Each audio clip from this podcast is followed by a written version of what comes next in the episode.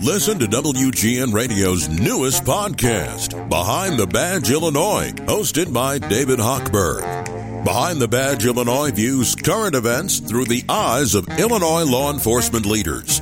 Tune in. Visit WGNRadio.com slash Behind the Badge. Chicago's afternoon news. This is 720 WGN. I'm Lisa Dent. Steve Bertrand is here, and uh, Kevin Powell is at the sports desk. Kevin Wells is filling in for Mary. Um, Hi, Lisa. Polar Plunge is also being held for Elgin Olympics at Twin Lake Recreation Area in Palatine. That's from Kathy. Kathy, thank you so much for texting in. Uh, 708 said my contribution went to help the three Down syndrome children on my bus. Thanks, Karen. That's cool. Everybody is pitching in, so do what you can. It's a big event in downtown Chicago on Sunday. Okay, as a parent of a college age kid, you always are concerned about who's going to be their roommate and are they going to be good and how are they going to get along and uh, so many things to manage. But can you imagine if you're in Ukraine or you're in Russia and you're like, wait, my kid is in a room with a country that just launched a war on my country. It's the University of Delaware. We've got two college roommates on the phone right now, one from Russia, one from Ukraine. Has to be kind of strange. Say hello to Greg and Vlad. How are both of you today? Good. How are you? Good. And so, Thank you. Greg, where are you from? I'm from Ukraine, uh, from southeast uh, part of Ukraine. And Vlad, where are you from? I'm from Moscow, Russia. And so when you moved in together at the University of Delaware, obviously none of the issues that we're facing today were going on. What happened that first day when you woke up and realized that, my gosh, our, our countries, uh, there's a massive conflict? Well, it wasn't uh, actually morning. Um, uh, it was uh, Vladimir Putin's speech at 10 p.m. Eastern Time, uh, which was 5 a.m. in Ukraine, when I realized that the war begun. And uh, I kind of like stormed in the last room and told him that the war started. That's how it happened. Yeah, from my perspective, I think there is my life is kind of divided now between that moment and after, because no one actually believed that it would actually happen. Uh, and yeah, I still remember how it happened. Greg just stormed in into my room and said, "Yeah, he started the war."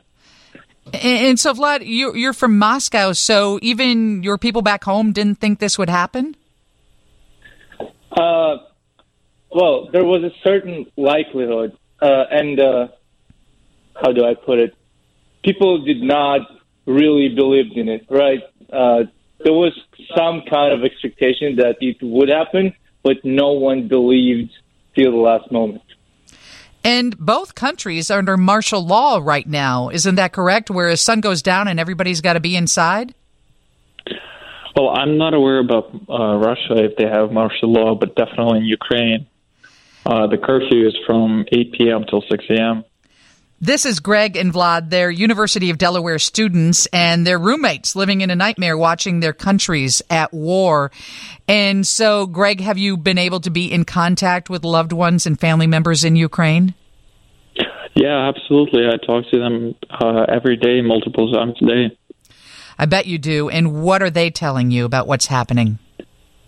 Well, um, currently my family is in a region that uh, has not suffered such uh, horrendous bombings but I have friends from Kharkiv and Kiev that uh, constantly call me and say that they're bombing cities, that they're scared, and that it's just a terrifying experience to uh, living in a place where you hear bombs exploding here and there under shelling and heavy artillery working um, to bomb their cities and to kill civilians.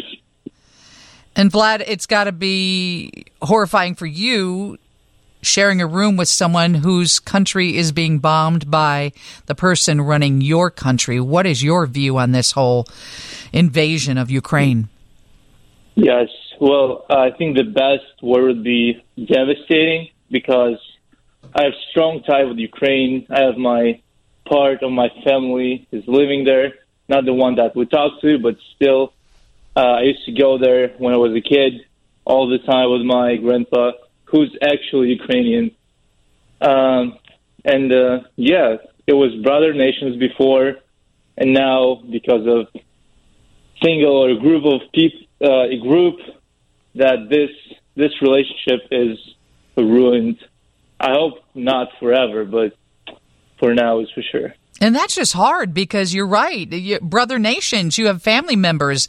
Both side the you know the the border was only there because of definition of countries, but as far as people go, exactly. you know, everybody was family, so to speak. And so, what are your family members in Moscow telling you? What are they seeing? What do they know? Um, well, uh, I had a phone call with my grandpa, who has his immediate family there, and he's actually the only one I think who moved to Moscow from his from his family. And uh, yeah, uh, he told me that uh, terrible thing is like happening there, and uh, recalling, he's telling me like remember this place we went to together. Uh, like this gas station is obliterated as well as like you know, yeah, yeah. He's just like trying to remind me about the places I've been to, and next thing he tells that yeah they're destroyed, and yeah that's very heartbreaking for me personally. So all of us are heartbroken. We wake up every morning. This morning we woke up and we found out that the nuclear facility had been yeah. hit and there was a fire. The whole world is watching and the whole world wants this to end. What kind of discussions do you have as roommates at the University of Delaware, one being from Ukraine and one being from Russia? Are you on the same page? I mean, I can't imagine the the hurt in your heart that both of you feel. Well, from uh, our perspective, I think I can speak for both of us. We're just hoping that this conflict is over, and I think we're on the same page that uh, the Western world has to kind of intervene even more. Even though sanctions are great, I everyone is hoping for NATO to close the airspace or just provide Ukraine with the self-defense uh, air uh, missiles uh, um, weaponry that we can take down planes with. So that's one of the biggest things that Ukraine is missing. We're fighting for the freedom of the free world at the moment, but it's very hard to do so without the uh, specific weapons. But other than that, we're on the same page, and we just want the conflict to be over. And so, because you're of an age that you know is is kind of far from mine, um, what are social media outlets or channels or places that you suggest we follow to see what is really happening on the ground? Do you have any suggestions in that arena? Well, um, from my standpoint, I just follow a lot of Telegram channels that are mostly in Ukrainian, and I get my news from there.